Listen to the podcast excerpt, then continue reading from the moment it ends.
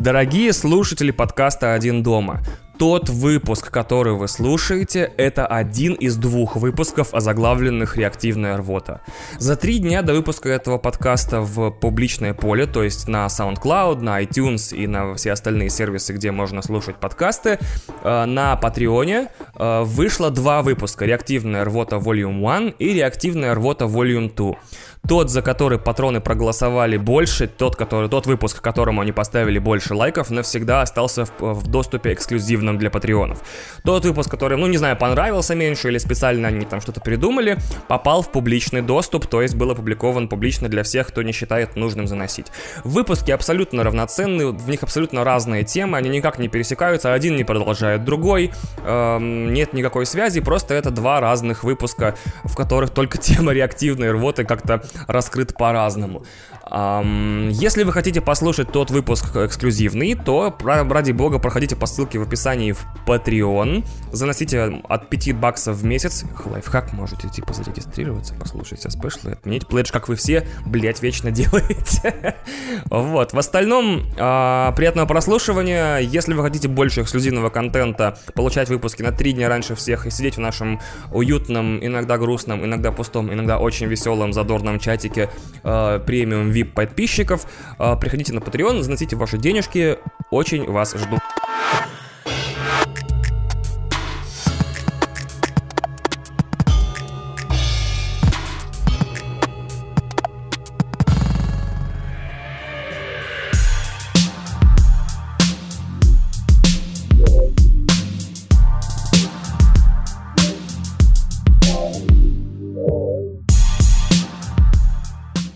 Знаете, кто бесит больше всего? Сейчас расскажу. Вот, блядь, миллиард вещей бесит, а вот эта вещь бесит больше всех. То есть прям невыносимая тягомотина. В общем, пришел я в Ашан и купил то ли шоколадку, то ли какую-то херню, ну, мелкую что-то. Положил на ленту, рядом стал мужик, у него там пространство на этой ленте волшебной, блядь, не знаю, какая-то алтарь жертвоприношений россиян, эта лента, какой-то у него культ страшный. Потому что я столько раз видел срачки на кассе за счет того, кто двигает эту плашку, следующий покупатель, у кого места больше, у кого меньше, поставьте это так, а это вот так, там банки ставятся так, а бутылки вот так.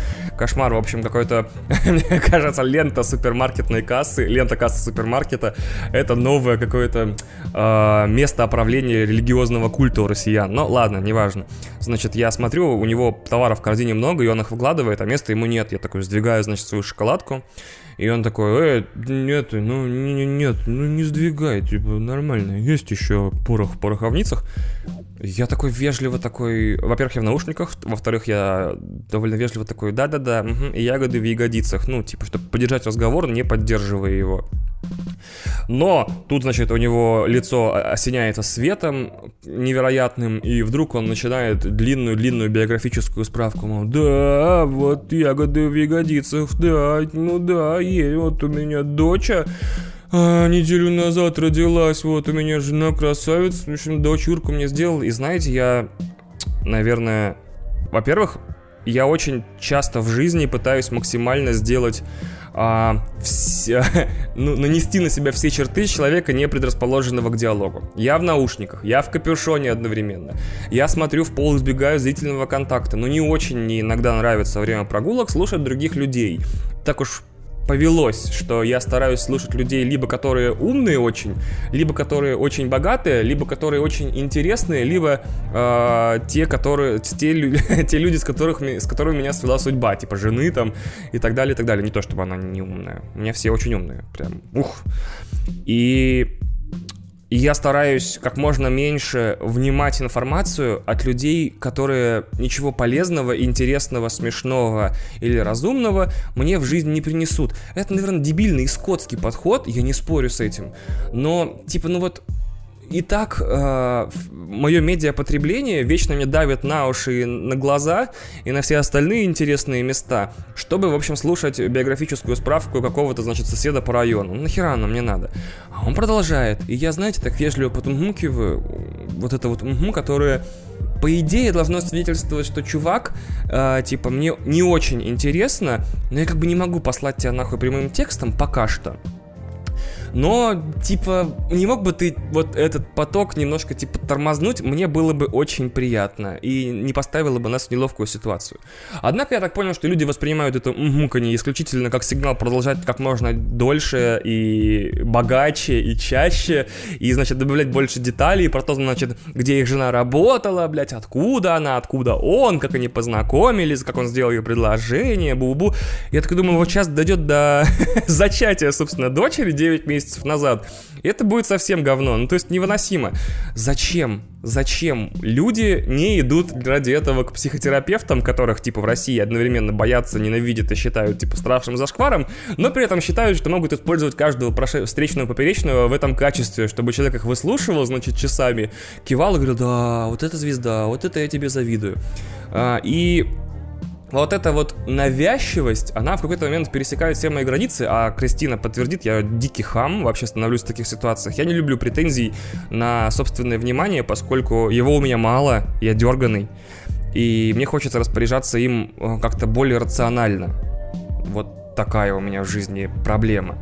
И я такой: чувак, получаю уже чек, я заплатил на кассе, получаю чек и говорю: чувак, вот я смотрю в чек и не вижу, чтобы я заказывал твою ебучую биографию. Ну правда, ну я понимаю, что это звучит по-хамски, но ебаный в рот, ну ребят, ну не знаю, ну поговорите со своей женой, ну поговорите со своими родственниками, поговорите с друзьями, сходите к психотерапевту, вызовите компьютерного мастера, пока он там крутит что-то в системном блоке или там переставляет вам винду, насядьте уши на ему. Но я-то ничего от этого разговора не получу, ничего, я даже только потеряю, потому что мне вот эти вот навязанные социальные контакты очень дорого обходятся эмоционально, типа мне нужно делать вид, что я заинтересован, хотя я нихуя не заинтересован, но у меня в ушах отличные подкастеры, у меня там самая лучшая музыка, которую я сам себе выбрал, или алгоритмы Apple Music. Кстати, решилась проблема из прошлого выпуска. Спасибо, я просто попросил Siri еще раз врубить мне эту станцию. И она перезагрузилась, видимо, и такая: да-да-да, братан, я вспомнила, ты любишь эти песни. Вот. Я хамло. Дикое хамло. Но это не потому, что мне нравится грубить людям. Не потому, что мне нравится грубить людям. Я не очень люблю грубить людям. Я люблю грубить людям, но я не люблю грубить людям. Это вот такая двойственная штука у меня в голове. И я не люблю, когда вот эта херня происходит, понимаете? Когда человек начинает пользоваться твоим вот ухом, пользоваться твоим вниманием и пользоваться всем остальным. Пожалуйста, люди, решайте свои проблемы с теми, кто рядом. Иначе мне придется грубить.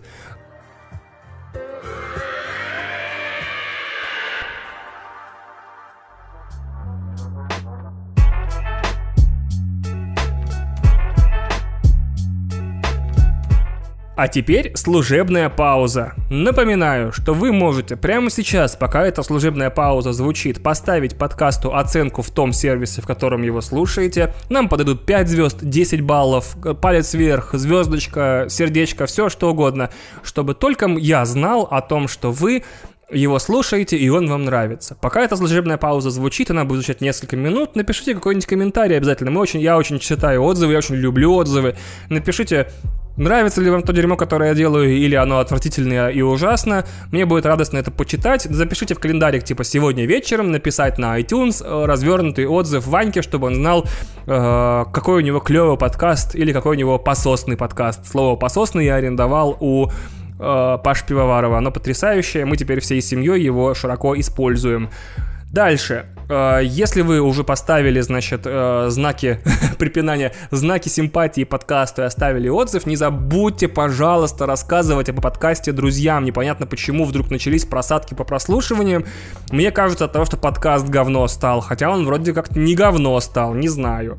Вот, расскажите друзьям, расскажите врагам, родственникам, домашним животным и, пожалуйста, даже растениям расскажите о том, какой крутой подкаст. Мне очень приятно всегда находить в социальных сетях отзывы, типа, вот, слушаю этот подкаст, он очень нравится, пожалуйста, прошу вас, станьте автором одного из таких отзывов в соцсетях, рассказывайте и делитесь подкастом. Если вам прям очень-очень-очень-очень нравится, мне можно даже заплатить. Для этого достаточно зарегистрироваться на Патреоне, и каждый месяц с вас в обмен на эксклюзивный контент для подкаста и многое-многое другое будут списываться какие-то денежки. Во-первых, от $1 вы сможете слушать подкаст на 3 дня раньше, и там раз за разом будет появляться иногда Кристина, не часто, но будет, с комментариями типа «Мой муж дегенерат». От $5 вы будете получать эксклюзивные выпуски, как, например, этот же выпуск, но другая его часть, представляете, в 2 раза больше гнева и безумия, кайф. А от $10 в специальной рубрике будет названо ваше имя и не хочу ничего обещать, потому что все равно немножко проебусь. Для $10 патронов будут специальные ништяки. В будущем, в ближайшем, обязательно. Какие? Мы сейчас работаем над этим. Наконец-то у меня есть достаточно свободного времени, чтобы все это сделать, обмозговать и сделать круто. Спасибо вам огромное. Служебная пауза заканчивается. Сейчас буквально 15 секунд Кристина оставит музыкального сопровождения, чтобы вы могли в приложении все-таки оставить звезды, сердечки, ладошки и частичку себя. Спасибо и продолжаем наше веселье.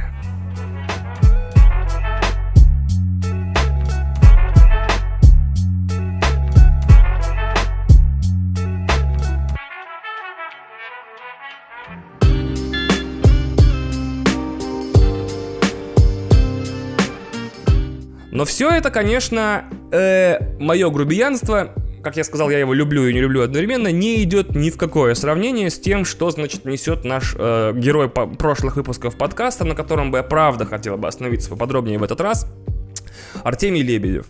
По поводу Артемия Лебедева ситуации возникло две. Значит, популярные оппозиционные паблики и СМИ вдруг начали растаскивать его на цитаты, его видеоблог. И Тёма Лебедев за последнее время умудрился высказаться про матерей Беслана, как полный еблан.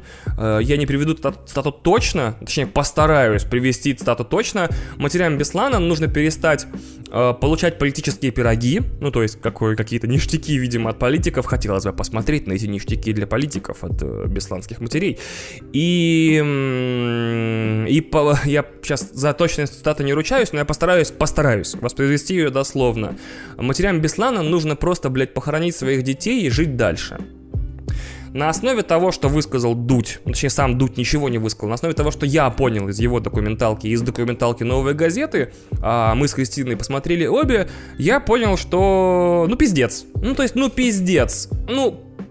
понимаете? Возвращаясь к какому-то выпуску 50-летней давности «Один дома», если бы у нас фильмы, критикующие поведение властей во время Беслана, выходили бы чаще и собирали бы больше денег, и люди бы их смотрели и понимали, да, блядь, ну, такая вот хуйня случилась, давайте в будущем убедимся в том, что она не повторится. Но в итоге фильмы тех людей, которые нашли деньги, значит, съездить в Беслан, нашли в себе силы включить камеры, нашли, значит, возможность поговорить с участниками трагедии, они встречают какое-то удивительное сопротивление от всех людей, которые, ну, в общем, клоуны и петухи, типа, начинают тут же на весь Твиттер гавкать, типа, да, швуть, бе. И уж среди этих людей я не ожидал увидеть Тёму Лебедева, который тоже, видимо, по указке кого-то сверху начал, короче, говнить несчастных матерей Беслана. Типа, я не знаю, я считаю, что матерям Беслана...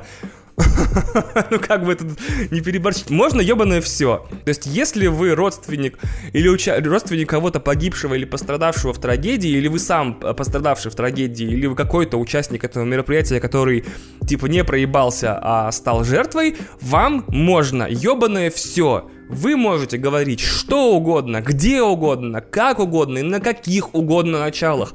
Это тоже довольно скотский подход, но то, что вы пережили, дает вам право, типа, делать и говорить все, что угодно. И никакая сука не имеет права вас критиковать и каким-то образом, говорить, что вы... нелегитимный член любой дискуссии, и вам нельзя выражать ваше мнение. А особенно, блядь, Тёма Лебедев, типа, сказать такие вещи, будучи отцом, ну, по слухам, блядь, 10 детей, fuck my life, типа, серьезно, то есть, чувак такой, типа, похорони своего ребенка и живи дальше. Я думал о том, что классной идеей было бы после этого комментировать каждое его видео, похорони своих детей и живи дальше. Но я подумал, что, блядь, каждый раз заходить под его видео, оставлять комментарии, я, получается, тем самым только частично на какой-нибудь 100% повышаю его выдачу в поисковом, на Ютубе, и только даю ему то, чего он хочет. Больше просмотров, больше рекламы. Что я имею в виду? Если я оставляю комментарий под каждым выпуском, то этот комментарий становится частью вот тех комментариев, на основе которых YouTube дает решение ранжировать это видео выше в поиске, а также выводить или не выводить его в рекомендуемые другим пользователям YouTube. То есть один мой комментарий ничего не решает, но он может быть типа решающим в каких-нибудь там 50, в 100 случаях, когда это видео появится у других людей. Поэтому, чтобы не распространять точку зрения тупоумного дегенерата, я слоеба и говноеда, я, наоборот, не должен на это видео никак реагировать. Что, в общем-то, опять же, парадоксально, блядь, и с точки зрения постправды очень смешно. Приходится рассказывать об этом в подкасте, который слушает по умолчанию, блядь, 5000 людей. Которые такие, блядь, что за видео, нахуй, пойду посмотрю. Блядь, фантастика, типа, если ты хочешь что-то ругать и что-то тебе не нравится, тебе нельзя в 2019 году об этом говорить. Пиздец, просто подкаст не должен существовать. Типа, миллионы вещей, которые меня бесят. И пустые просто дорожки там по часу звуковые. Меня ничего не бесит, все нормально.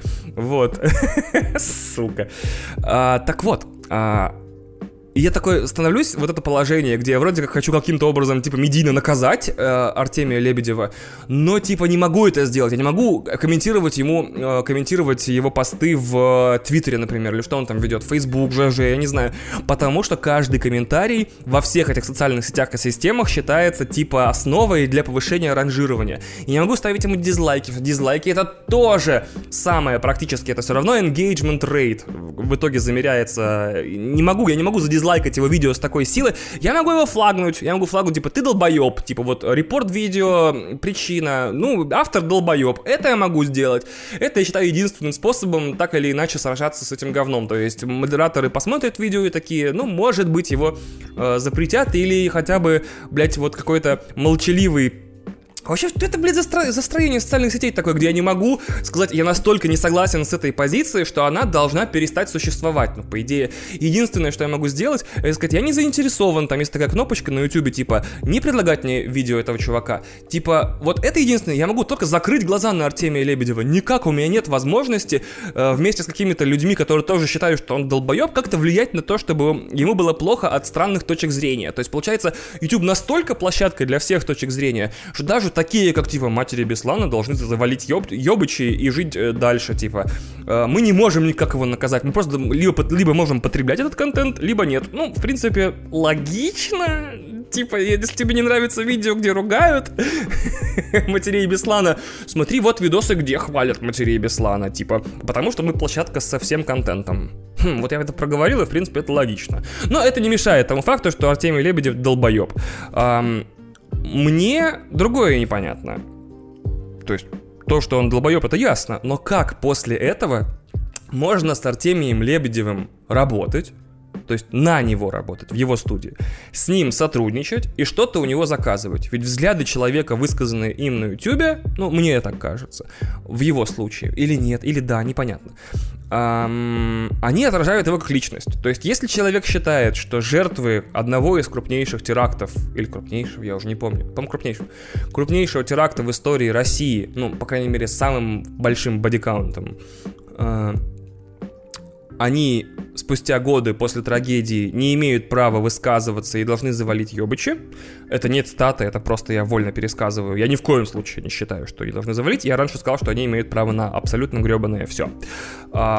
Значит, это отражает его как личность. Следовательно, ведя бизнес с этим человеком, так или иначе, обмениваясь с ним деньгами, работая на него, работая с ним, заказывая у него что-то, и так или иначе финансирую его, то есть человека, чьи взгляды со мной фатально не совпадают, равно как со взглядами какого-то разумного человека. И после этого видеть блогерскую моду, заказывать у него наспру вот эти вот пари, логотипы на 100 тысяч, это меня вообще никак нахуй не впечатляет. То есть я, конечно, абсолютно не вправе блять, ёбнул микрофон, сорян. Я абсолютно не вправе распоряжаться чужими деньгами. И не имею никаких оснований давать этим людям советы. Ни одним, ни вторым, ни Руслану Усачеву, ни Юрию Хованскому, ни тем более Артемию Лебедеву, кроме совета попасть под бензовоз. Но...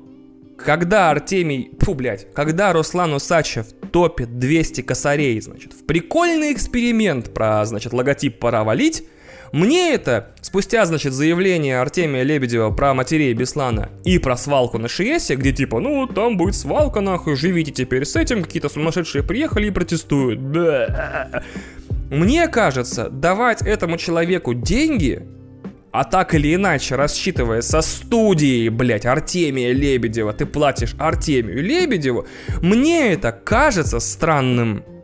Я не, повторюсь еще раз, не вправе распоряжаться чужими деньгами. И не имею никакого права никому указывать, как их тратить. Я имею единственное право так или иначе к этому относиться. То есть я не могу сказать, могу сказать, но кроме слова и каких-то... смыслов я ничего не привношу в дискуссию. То есть, если бы Руслан перевел бы деньги в благотворительную организацию, иронично, в организацию матерей Беслана, это те же самые деньги, которые он собирался занести за логотип, это было бы... не только довольно иронично, то есть вот, как бы, Лебедев, смотри, 200 тысяч, которые мог получить ты, получили те, кого ты хуесосишь. Мы немного корректируем твою точку зрения, правильно? И...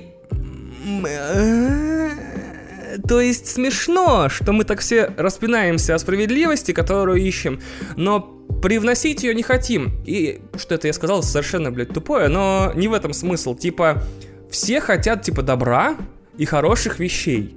Так если человек хуесос и долбоеб и говорит плохие вещи, очевидно или не очевидно, по чьей-то указке-заказке, или сам он, что еще хуже, считает так. По поводу считает так, стоп. Его нужно наказать, да? Сбился. То есть, если человек долбоеб и по чьей-то указке или заказке, или, блядь, за деньги проговаривает какие-то вещи, спускаемые ему сверху, или он на самом деле так считает, то нам нужно на каком-то языке объяснить ему, что вот есть люди, их много, которые так не считают. Потому что одно дело, типа, отрицать водород, другое дело, как бы, наезжать на родственников погибших в теракте, в котором погибло 300 плюс детей. Типа, фак, 300 плюс, это уже формулировка такая долбоебская, 338, по-моему. Вот, и на языке денег это нужно объяснять, как мне кажется. То есть, вот, эти деньги могли бы быть твои, если бы ты не пиздел лишка. А вот теперь те, кого ты так, значит, с барского плеча на весь YouTube костеришь, они получат эти деньги, а не ты. Типа, логично, правильно.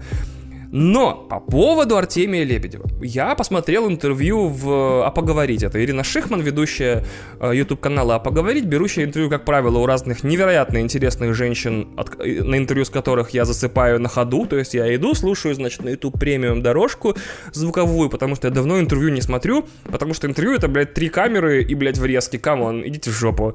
Мне кажется, что Лебедев никакой не тролль, потому что мы привыкли называть троллями тех, кто, типа, так или иначе, сознательно, назло или по собственному решению выбирает позиции противоречащие, так называемый unpopular opinion, типа негров надо убивать, или, например, геи не люди, или что-то еще. То есть, как бы, в обществе есть некие типа закрепленные, и, видимо, у каждой нации свои какие-то базовые понятия, и когда человек им противоречит, мы такие, да ты тролль, потому что за 10 лет мы не нашли способности называть этих людей ебаными психопатами, да, он тролль. Но нет, он не тролль. Мне кажется, судя по интервью с Шихман, по динамике его голоса, я не физиогномист, у меня была только психология в этом, в университете курс, но, знаете, вот бывает такое, что ты смотришь на человека и вдруг каким-то образом понимаешь на какую-то минуту, там, взглядов на него, или через час, или, может быть, через 3 часа, что им движет. То есть какие-то есть у него потайные, типа, мотивы или что-то такое. Бывает такое. Ты смотришь интервью такой, наверное, вот он за то-то. Наверное, он то за это. Даже если смотришь с выключенным звуком, вдруг по мимике, по, блядь, манере движения понимаешь, какие вещи движут человеком. И мне начало казаться, и это всего лишь оценочное суждение и, так сказать, мое наблюдение. Я не претендую на то, что это медицинский факт или какой-то факт вообще, но мне кажется, у Артемия Лебедева наступает сексуальное возбуждение от недоумения собеседника. Каждый раз в интервью происходит ситуация, где его спрашивает Ирина Шихман в лоб, типа, равняется ли X, Y? Он говорит, нет, X, Y не равняется. И только долбоебы могут считать, что равняются. И это, конечно, позиция для тупорогих долбачей. Блин, долбач — охуенное слово, которое скрысил просто цинично у Дениса Чужого. Спасибо, Денис. Потрясающее слово. И зрачки собеседника расширяются, он начинает чаще дышать, вот так вот захватывать воздух. Но. И Артемий в этот момент прячет стояк. Мне кажется, что по всей динамике его тела видно, как он говорит вещи, абсолютно не стыкующиеся с реальностью, противоречащие абсолютно тому, что он сказал 10 минут назад, или, что еще интереснее, типа противоречащие общепринятым нормам, типа «белый же белый», он такой «нет, белый, черный, вы просто дурак». И собеседник такой, ну ведь вы сами говорили в интервью 10 дней назад, что белый это белый. Он такой, ничего не говорил, это все бред, это все неправда. И собеседник начинает задыхаться, а, ну, в принципе, Артемий уже тихо там по штанам течет уже все, то есть он уже готов. То есть что говорить ему? Про что говорить, каких позиций придерживаться. Абсолютно не важно товарищу Лебедеву. Главное, чтобы собеседник или собеседники его сходили с ума от бессильной ярости, возмущения и удивления. Чтобы как-то протранслировать, на что это похоже, наверное, это похоже на типа мама пришла, поставила пакет с покупками в коридоре, я подхожу, смотрю в этот пакет, там ничего сладкого нет, такой «Я убью тебя!» И все, то есть, ну, блядь, 14-летние дети, они же, блядь, сорванные с катушек, 16, у них вообще пиздец, там просто наполовину сперма, наполовину мозги, наполовину ненависть ко всему, я одновременно и гений, и чудовище, блядь, и все такое. Вот, мне кажется, Артемий Лебедев до сих пор находится в этом возрасте, просто он научился не орать. Он просто тихо и спокойно говорит то, что обычно 14- или 16-летние дети говорят визгами, и собеседники такие, «О, господи, но ведь ты противоречишь сам себе, ты ведь жрешь говно, Артемий!» И он такой... Нет. И такой, тесно в джинсах. Но вся эта история о том, что вот после заявления Артемия Лебедева, я уже заканчиваю тему с Артемием Лебедевым, клянусь, постепенно. После заявления Артемия Лебедева о том, что, значит, матери Беслана должны похоронить своих детей и жить, блядь, дальше. Это близкая, по-моему, очень цитата. Даже порядок слов я перехватил. Что? Значит, на сайте студии Артемия Лебедева появляется какое-то извинение? Нет. На сайте Артемия Лебедева появляется какая-то плашка о том, что мнение, высказанное на YouTube нашим директором, никак не соответствует мнению людей, которые работают в студии? Нет. Типа, у них слетает какой-то контракт? Нет. А мэрия такая... Или мэрия, или какие-нибудь муниципалитеты, или государственные организации, с которой работают в студии Артемия Лебедева, они такие... Вау! Нихуя себе, он же долбоеб. Давайте, типа, скинем его с конкурса, из госзакупок, возьмем каких-то людей, которые, ну, более в ладах со своей психикой. Нет. Что меняется в карьере Артемия Лебедева после того, как он говорит, что матери Беслана должны похоронить своих детей и жить, блядь, дальше? Ничего.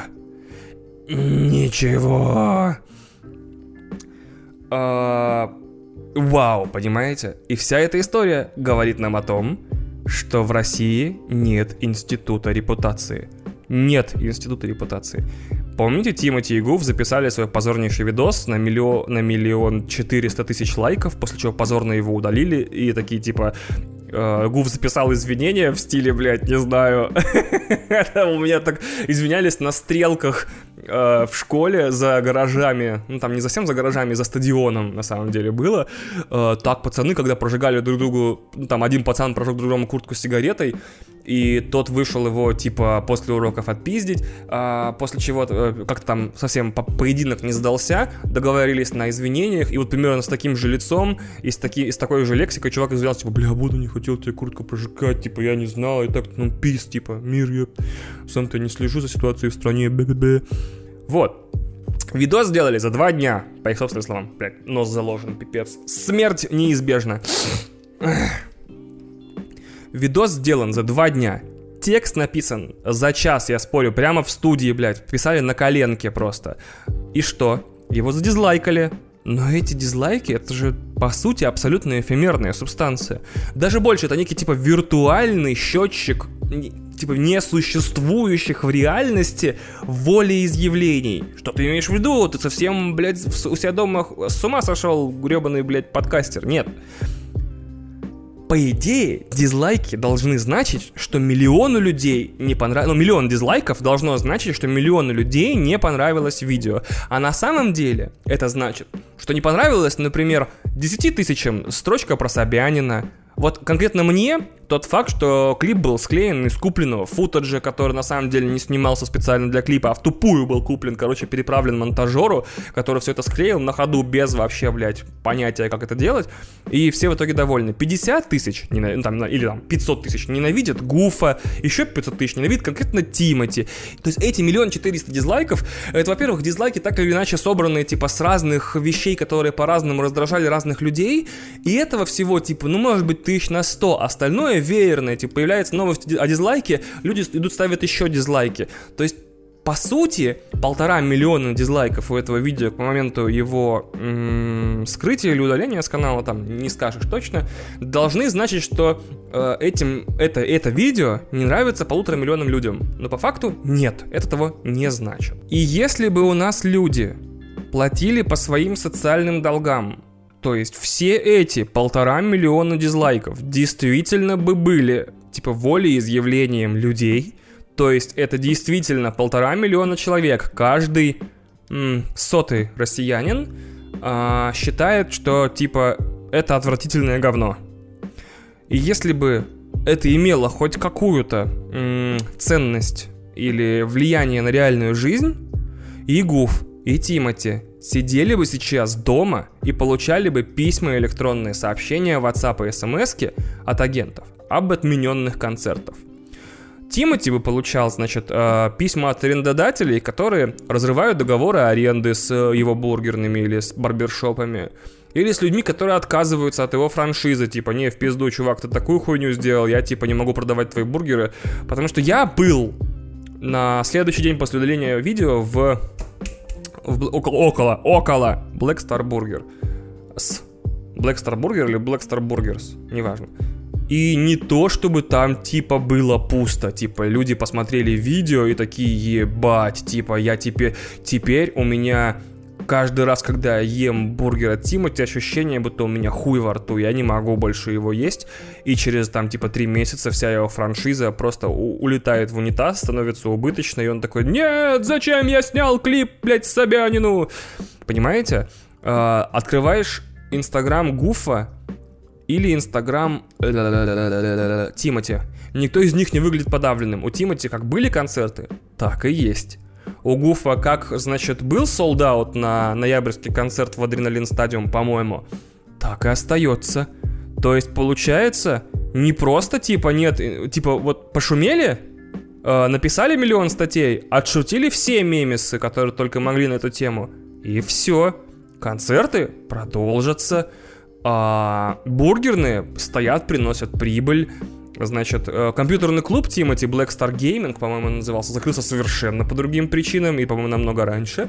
И как-то вот получается, что по факту из перемещения всей материи в воздухе, типа, Тимати и Гуф, ну, явно получили бабосей за это, немножко перешумели, там, типа, 2 недели, там, или неделю пошумели, там, куча подъебок в интернете, наверняка друзья подъебывают, но, как бы, пускай друзья подъебывают тебя, и там, катаясь на твоей яхте, блядь, и так далее. То есть, по факту, вообще не нужно беспокоиться о том, типа, как на тебя будут смотреть люди после определенных вещей. Понимаете? Типа, ты можешь записать песню... Собянин лучший человек, не знаю, похуй вообще кто там, Филипп Киркоров может записать песню вместе с Николаем Басковым, Собянин наш любимый человек. И там будут кадры, где, значит, они, условно говоря, не знаю, трахают карту Москвы вдвоем голые в кокаине, или там типа есть намекающие суггестивные такие кадры, где они делают минет мэру, ну, например, да, типа, мэр не называется, но он такой белобрысый и такой этой самой, как это, конституции, типа, телосложения, что понятно, что это как бы намек на Собянина.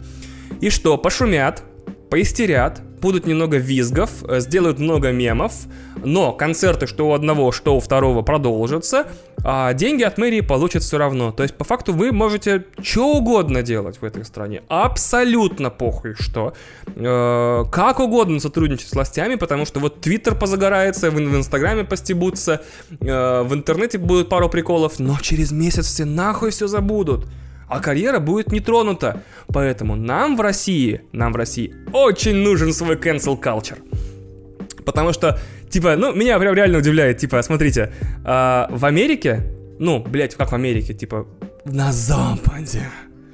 Западе один твит, один реплай, один видосий, там, неудачный в Инстаграме, какой-нибудь кэпшн в Инстаграме, что там еще, неосторожные заявления по ТВ могут стоить человеку карьеры. Если вы не следите за тем, что такое cancel culture, это типа новое явление, когда кто-то где-то в интернете пиздит, короче, непопулярные мнения, его канцелят. То есть его не в смысле убивают, его как бы массовый бойкот всех людей, фанатов и медиасфер заставляет этого человека закончить свою карьеру, потому что, типа, вот ты сказал, типа, fuck niggers, там, на телевидении, будучи белым, условно говоря, и хуяк, короче, прилетает, блядь, вертолет cancel culture, от тебя уходят все фанаты, ну, или там большинство фанатов, а все каналы, радиоканалы, большие интернет-порталы и компании больше не хотят иметь с тобой ничего общего, то есть ты отменен.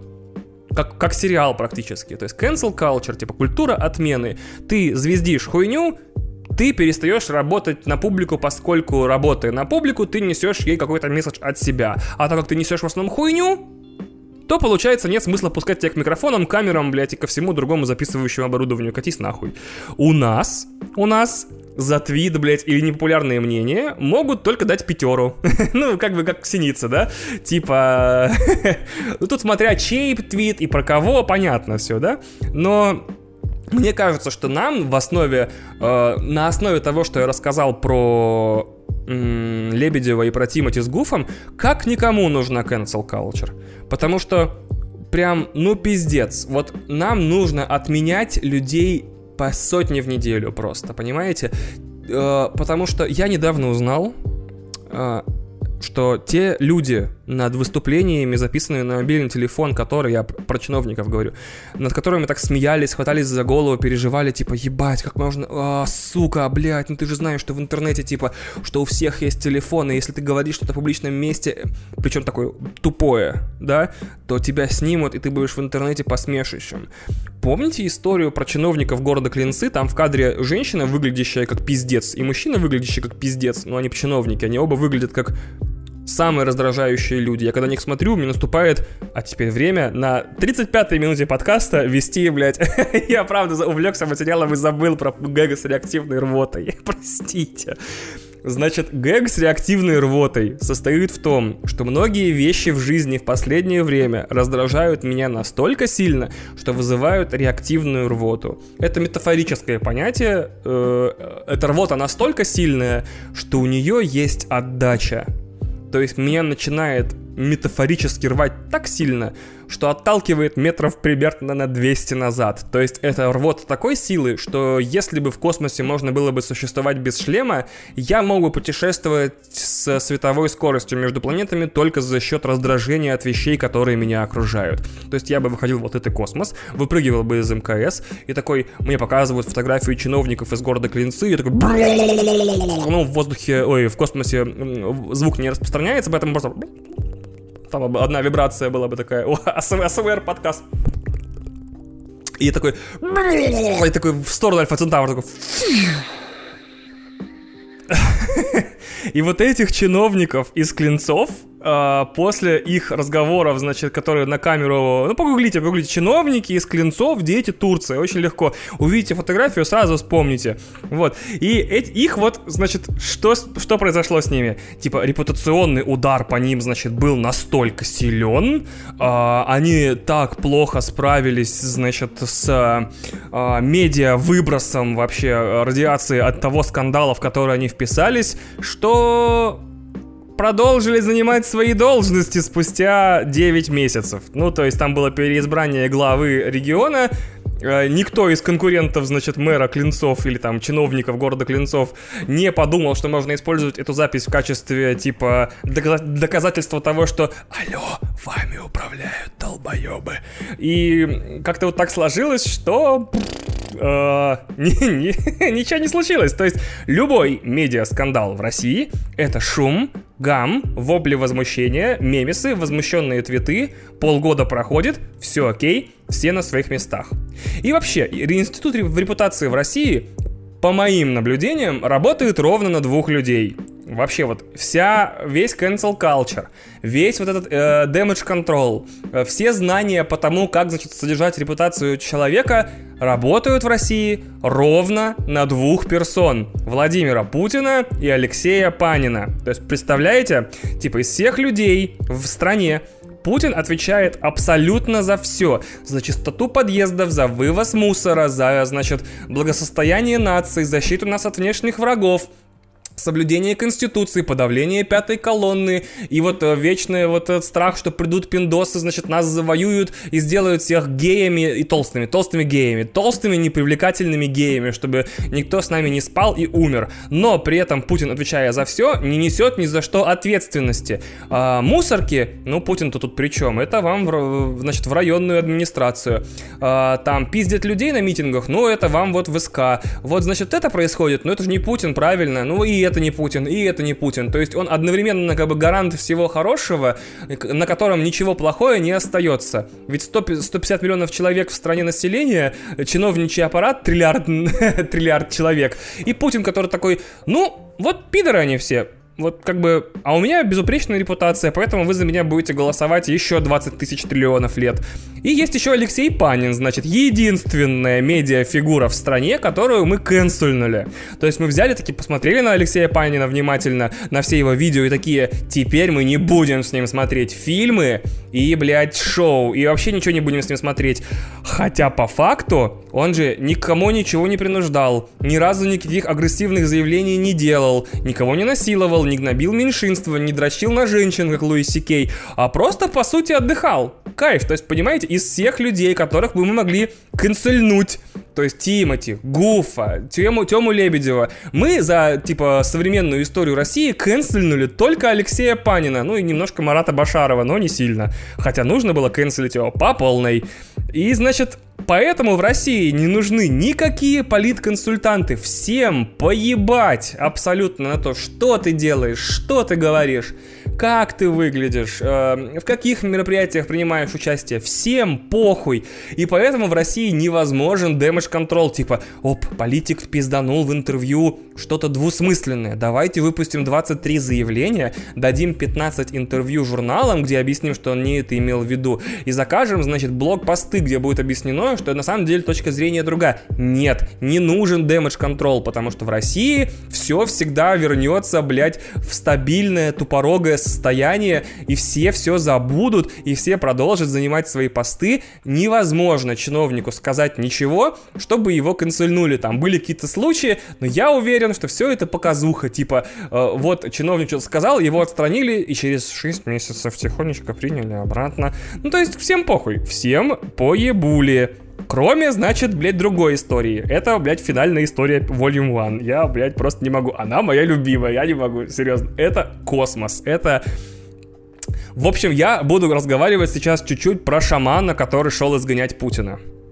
Это великолепная череда новостей, это мой любимый сюжет года. Ничего в этом году из новостей практически меня не зацепило сильнее. Это так странно, что... даже похоже на правду. То есть, мне кажется, что это уровень истории абсолютно запредельный. Мы не в состоянии справиться с этой новостью как цивилизация, как нация, как что угодно. Если бы Балабанов был жив, снял бы поэтому офигенное кино. Оно бы так и называлось «Шаман», потому что был «Брат», «Война», «Брат 2», там, и так далее, и «Морфий», и все слова, и все фильмы из одного слова у Балабанова, которые, ну, и, типа «Жмурки», которые составляют некую историю новой России сравнительно постсоветской, да, ну, в «Морфии» советской, но это не важно. И вот ее бы красиво бы закольцовывал «Шаман», потому что, ну, это космос, это, блядь, невозможно описать. Вы видели видео, где... Есть видео, где этот шаман колдует, блядь. Да, на Порнхабе. Я сейчас попрошу Кристину включить фрагмент... Сейчас я микрофон двину. Я сейчас попрошу Кристину включить фрагмент видео, который меня просто утрамбовал. Просто проехался по мне смысловым, блядь, катком. Я никогда ничего подобного не слышал. Первым будет говорить в этом видео один из других шаманов. То есть он шел в Москву, его тормознули пропутинские шаманы и зачитали ему типа дисс.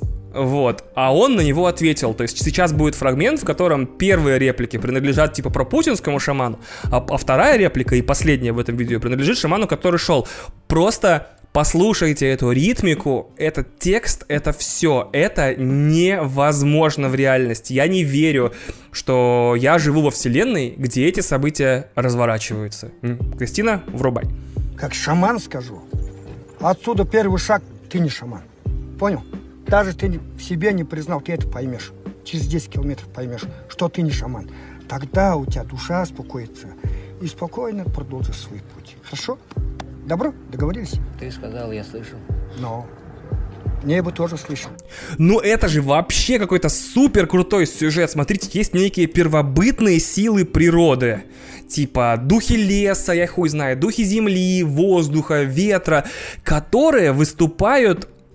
и противопоставлены, типа, вот, власти, то есть вечные вещи, которые были еще до появления человека, против вещей, придуманных человеком. Демократия, правительство, президент и так далее. То есть против человеческих институтов. Из этого противостояния, помните, там есть такая картинка, мем в интернете, типа, противостояние человек против бога, человек против автора, человек против машины, а тут, типа, природа против людского. То есть из этого конфликта, типа, вдруг шаман идет изгонять президента в столицу через всю страну, могла бы выйти охуенная книга. Ебанический сериал для, там, не знаю, русского Netflix или зарубежного, или настоящего Netflix. Что угодно.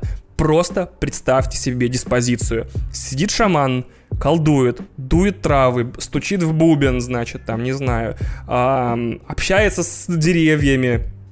И вдруг такой, ебать, надо выгнать из страны президента. Встает и идет. И идет, и идет, и идет. И вокруг него собираются люди, которые вот понимают, что он движется навстречу переменам, несмотря на то, что он человек как бы прошлого. И они собираются все новые и новые герои. У него практически собираются 12 апостолов. Кто-то был бедный, кто-то забытый, кто-то раненый, кто-то сломленный. Они все собираются вокруг него. Кто-то когда-то работал чиновником, но его выгнали, его кэнсельнули. И они собираются вокруг него вот этой вот стеной людей и идут, и идут. А ему противостоят другие шаманы, которые на самом деле нихуя не шаманы. Да и он, блядь, нихуя не шаман, но это непонятно. И, значит, непонятно до конца. Он реально коробок дунул какой-то ебанический, у него случился приступ шизофрении. Или он, типа, сам придумал себе какую-то роль безумную и шарашится в ней, ходит по стране, блядь, наводит беспорядок. Или прям вот реально существуют некие первобытные силы, которые противятся тому, что происходит в мире. И через него, как бы, волеизъявляют свое, типа, блядь, презрение, я не знаю, как это еще назвать. И просто смотрите, я с другой стороны зайду. Типа, вот это была бы охуенная история. Я бы ее написал, я бы ее снял. Это был бы лучший фильм в галактике. Серьезно, просто дует шаман и вдруг такой, в пизду. Выключает телевизор, который у него в пещере стоит, и идет. И все, и весь фильм, это вот он идет, и все на ходу разговаривают, там, делятся своими историями, а в конце непонятно, вот непонятно в конце, он доходит или нет, непонятно, он обкурившийся, он шизофреник, или на самом деле, блядь, очень, типа, есть какие-то вещи за пределами нашего понимания. Просто смотрите, история про индейского колдуна, жившего в резервации по кличке, я не знаю, Вепрево Колено, который вдруг взял и пошел через все штаты изгонять Трампа, это ебанические 8 серий для Netflix с претензией на все возможные награды. На Эмми, на Тони, похуй, что он театральным и мюзиклом, театральным постановкам и мюзиклом вручается. На Оскар, похуй, что он не вручается сериалом. На, блядь, что там, песенная награда, забыл, Грэмми, потому что похер, потому что это было бы монументальное произведение, слишком большое, чтобы содержаться лишь в формате сериала. И это перевернуло бы абсолютно все. Но эта история произошла в России, все они забудут. И я, конечно, вот в душе хотел, чтобы он дошел. Потому что этой истории явно не хватает конца. А тут конец тоже балабановский. Он шел, пришли менты, увезли его, нахуй шьют ему уголовку по экстремизму. Ну, то есть, блин, камон. От такого финала разочаровывающего мне хочется долетать на Альфа Центавра на моей реактивной рвоте. Потому что, ну что это за финал? Ну дайте ему дойти, ну интересно, что будет. Серьезно, ну вот зачем вы поломали такой классный сюжет? Это концовка в стиле режиссера сериала Arrested Development или этих самых братьев Коэн. Типа он шел, и вообще ни хера не дошел, и вообще его повязали, и это Быков вообще какой-то. А мне хотелось, чтобы он дошел. Мне хотелось, чтобы он дошел, и не важно, что он будет делать. Он придет на Красную площадь, начертит какую-нибудь пентаграмму, поставит чан, разожжет костер, начнет кидать туда какие-то штуки, танцевать вокруг них с бубном. Но это же ебанически. Представляете, есть некая параллельная вселенная, моя любимая вот эта штука, с которой я начинаю миллиард вообще, блядь, битов своих. Уж простите, у меня очень скудная фантазия. Где он пришел, где он дошел до Красной площади, значит, начертил пентаграмму. Блять, опять микрофон задел. Начертил пентаграмму, но это потому, что я задел микрофон, потому что я рисую пентаграмму в воздухе. Значит, развел костер, поставил на него чан, начал лить туда какую-то воду, кидать туда там лягушек, блять, летучих мышей, кумыс заливать, купленный там во Вкусвилле. И такой все это мешает, прыгает с бубном, танцует, воняет на всю площадь, пиздец. И в какой-то момент такая склейка, Путин сидит такой в кресле, такой... похуй. И уходит, просто уходит домой. Все такие: Владимир Владимирович, what the fuck, типа, какого хрена? Типа, куда вы идете? У нас еще миллион дел. Он такой молчит, просто идет, уходит в горизонт. Все, он уходит. Вот. Есть же параллельная вселенная, в которой такое произошло. Есть же наверняка в параллельной вселенной фильм про шамана, который закончился так. Ну вот он просто плясал, а президент вдруг взял и ушел. Ну вот просто вот так совпало. Или у президента были свои причины. Он такой типа, что-то надоело. И ушел. Такой, все, больше не могу. Вот это произведение, которое должно как-то... появиться на свет хоть каким-то образом. Пожалуйста, если у вас больше свободного времени, чем у меня, напишите книжку, как шаман, короче, тусил у себя там, не знаю, в Якутии, и такой нахер, и пошел, и дошел. С другой стороны, я не помню, откуда эта фраза, но конец света близок, когда новости похожи на кино, а кино на новости. Ну, то есть у нас прям, правда, телевизор включаешь, у меня нет телевидения, как у всех здравомыслящих людей в стране, которые этим уже спустя 12 лет после 2007-го не гордятся, это просто факт. Типа, мы не смотрим телевидение, мы включаем Первый канал в Новый год, чтобы посмотреть, что показывают в Новый год по Первому каналу, потому что у нас, типа, ментальное программирование такое, типа, Новый год, 12 часов, телевизор должен работать, и шампанское. Смешно. И... включаешь новости, там, блядь, шаман идет в столицу выгонять президента. И ты такой смотришь, какого хера? Включаешь, значит, любой сериал. Дети ебошат наркотики в эйфории, значит, новости пиздят, как в самом большом голосе, в самом громком голосе. Смотришь Джек Райан, везде террористы, смотришь, значит... Amazon. Я выучил, ребята, спасибо. Значит, смотришь Amazon, там, значит, фильм про пытки американского правительства и доклад о пытках, примененных во время какой-то военной кампании, выходит в ноябре, я еще потом в Now Playing расскажу. И я такой, так у нас все перемешалось, почему у нас в новостях шаман идет изгонять президента, а в сериалах, блядь, маньяки, убийцы и всякая хуетень, вообще непонятно. Причудливый фьюжн, короче. И я до сих пор думал, что из... Когда я переехал в Москву, я очень много следил за новостями, потому что в основном работал в СМИ. Сейчас приходится, слава богу, следить чуть-чуть поменьше, потому что в СМИ я не работаю. Но я до сих пор думал, что лучший материал для экранизации — это та история про подростков, которые забаррикадировались в доме в Стругах под Псковом. Вы, может, помните, по-моему, 16-й год, ноябрь. И стреляли по ментам из ружбаек, типа, и при этом транслировали все в Перископ. Я такой, вот это пересечение, типа, подростковой непонятости, разрыва между властью и детьми абсолютно в этой стране. Потому что дети не знают, чем заняться, и предпочитают, блядь, покончить с собой и забрать с собой, как работников, блядь, полицейских, короче. И все это транслировать. То есть совершенно два мира в стране. Это правительство, которое, по идее, должно управлять людьми, и люди, которые совершенно, не понимают, что им делать и куда себя деть. И я такой думал, это был бы охуенный фильм, я бы его... как Бекмамбетов бы снял в виде трансляции в Перископе, где вот, правда, трансляция в Перископе вертикальная, но как бы там все было бы горизонтально, чтобы людей не тошнило в кинотеатре от вертикальных видео. И то есть там шли бы комментарии в углу от тех, кто присоединился к трансляции, количество людей на трансляции постепенно бы росло, и лайки бы летели. То есть это была бы реально как будто полуторачасовая трансляция детей, которые вдруг решили пострелять в ментов, а потом застрелились. Это охуенно. Или не застрелились, там до сих пор мутно довольно. И я подумал, что вот есть какие-то варианты, типа, приезжаю я в Л.А. и такой, я сценарист, блядь, и мне говорят, напиши что-нибудь остросоциальное для сериала на Netflix. А я такой, открываю Медузу и просто читаю новости из России, превращаю их в оскароносные или, там, не знаю, санденсовские драмы, одной, там, Каннский, Венецианский фестиваль, весь мой, смотрите сюжеты. Шаман идет изгонять президента своей страны. What the fuck? Тут можно столько всего понаписать, ты просто долбанешься. Это была бы новая трактовка Иисуса, только теперь для нативных племен. Типа, например, если бы фильм был американский, там были бы индейцы, это было бы типа отображение белой вины белого человека перед притеснением. Мы бы посвятили им офигенный фильм, где они идут изгонять самого главного ксенофоба в стране. Офигенно? Офигенно. Значит, подростки стреляют по ментам из окон. Вечная тема, типа, дети тут, взрослые тут, никто друга понять не может. Насилие. Или вот еще российская тема последних лет, типа политик пристает к женщинам, а ему за это ничего. Классно, да? Или там женщину насилуют на вписке, девушку насилуют на вписке, и вдруг она становится суперзвездой на полгода с зашкаливающими телерейтингами, а потом такая... и исчезает. И от всех, конечно, этих вещей у меня только единственная реакция. Вот, вот я прям, меня прям относит от микрофона, смотрите. Блять, аж закашлялся. Или там из еще последних новостей типа Jay-Z и Kanye West записывают песню про Нью-Йорк, и им пролетает миллион дизлайков. Офигенные новости, офигенные. Подавился слюнкой опять.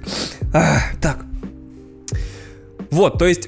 Любой сценарист в Америке может производить примерно 12 остросоциальных, невероятных, совершенно, блядь, как это, stranger than fiction, типа, которая еще страннее, чем выдумка. Сценарий, просто читая русские новости. Просто читая Медузу, условно, ленту, похеру. Просто читай, просто развлекайся, просто конвертируй это в сценарий и пиши драмы. Вообще можно ничего никогда не придумывать. И тем более не надо платить отчисления. То, что просто пишешь, основано на реальных событиях. На этом мы закругляем Volume 1. Так как непонятно, какой из выпусков попадет в публичный доступ, а какой навечно останется эксклюзивом для патронов, оба эксклюзивных выпуска, и Volume 1, и Volume 2, будут содержать офигенный разрыв танцполов, гарантированный монтажером подкаста и моей любимой женой Кристиной. Поприветствуем разрыв танцполов Volume 1. Если вы патрон, переключаетесь на Volume 2. Если вы уже послушали Volume 2, заходите на Patreon и лайкайте выпуск, который вам понравился, ну или лайкайте выпуск, который вам не понравился, вне зависимости от того, что вы выберете, но в зависимости от того, что вы выберете. Один из этих выпусков окажется в публичном доступе, а второй будет гарантирован вам на века, эксклюзивно. Разрыв танцполов. Кристина, врубай. Обнял, приподнял, всегда найдешь меня на блоке. По жизни важен выбор, у меня есть две дороги. Обнял, приподнял, везде свой, душа компании. Если все дается так легко, то нахуй напрягаться. Обнял, приподнял, обнял, приподнял. Тут суетнул, там размутил, и так день ото дня. Обнял, приподнял, обнял, приподнял. Трачу бабки без остатка, эй, как не любить меня? Обнял, приподнял, обнял, приподнял. Тут суетнул, там размутил, и так день ото дня. Обнял, приподнял, обнял, приподнял. Трачу бабки без остатка, эй, как не любить меня? Это больше русский босс, S как доллар.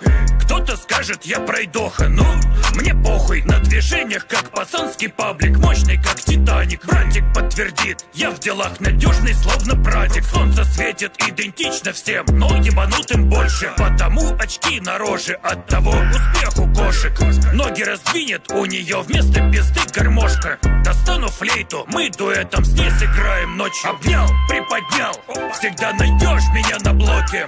По жизни важен выбор, у меня есть две дороги. Обнял, приподнял, везде свой, душа компании. Если все дается так легко, то нахуй напрягаться. Обнял, приподнял, обнял, приподнял. Тут суетнул, там размутил, и так день ото дня. Обнял, приподнял, обнял, приподнял. Трачу бабки без остатка, эй, как не любить меня? Обнял, приподнял, обнял, приподнял. Тут суетнул, там размутил, и так день ото дня.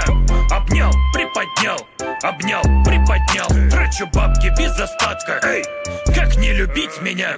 Над головою птички, полный карман налички. Если хейтер моросит, по звонку подскочит близкий. Люблю худых, ебу любых, ведь все беру от жизни. Босс разорвал контракт с Black Star'ом и забрал их имя. Да я нарцисс, зато благо ухаю, тебе не дают и воняешь как Айка. Бабы клюют, но я не опарыш, ты ебучий мутант, как Баленсиаг. Фильтруй базар, баклан, за мной войска, ведь хасл хард не стая. За нас Трамп и мэр Ногинска, Леха Паня, и ёб ты знаешь. Обнял, приподнял, всегда найдешь меня на блоке. По жизни важен выбор, у меня есть две дороги. Обнял, приподнял, везде свой, душа компании. Если все дается так легко, то нахуй напрягаться. Обнял, приподнял, обнял, приподнял. Тут суетнул, там размутил, и так день ото дня. Обнял, приподнял, обнял, приподнял. Трачу бабки без остатка, эй, как не любить меня? Обнял, приподнял, обнял, приподнял. Тут суетнул, там размутил, и так день ото дня. Обнял, приподнял, обнял, приподнял. Трачу бабки без остатка, эй, как не любить меня?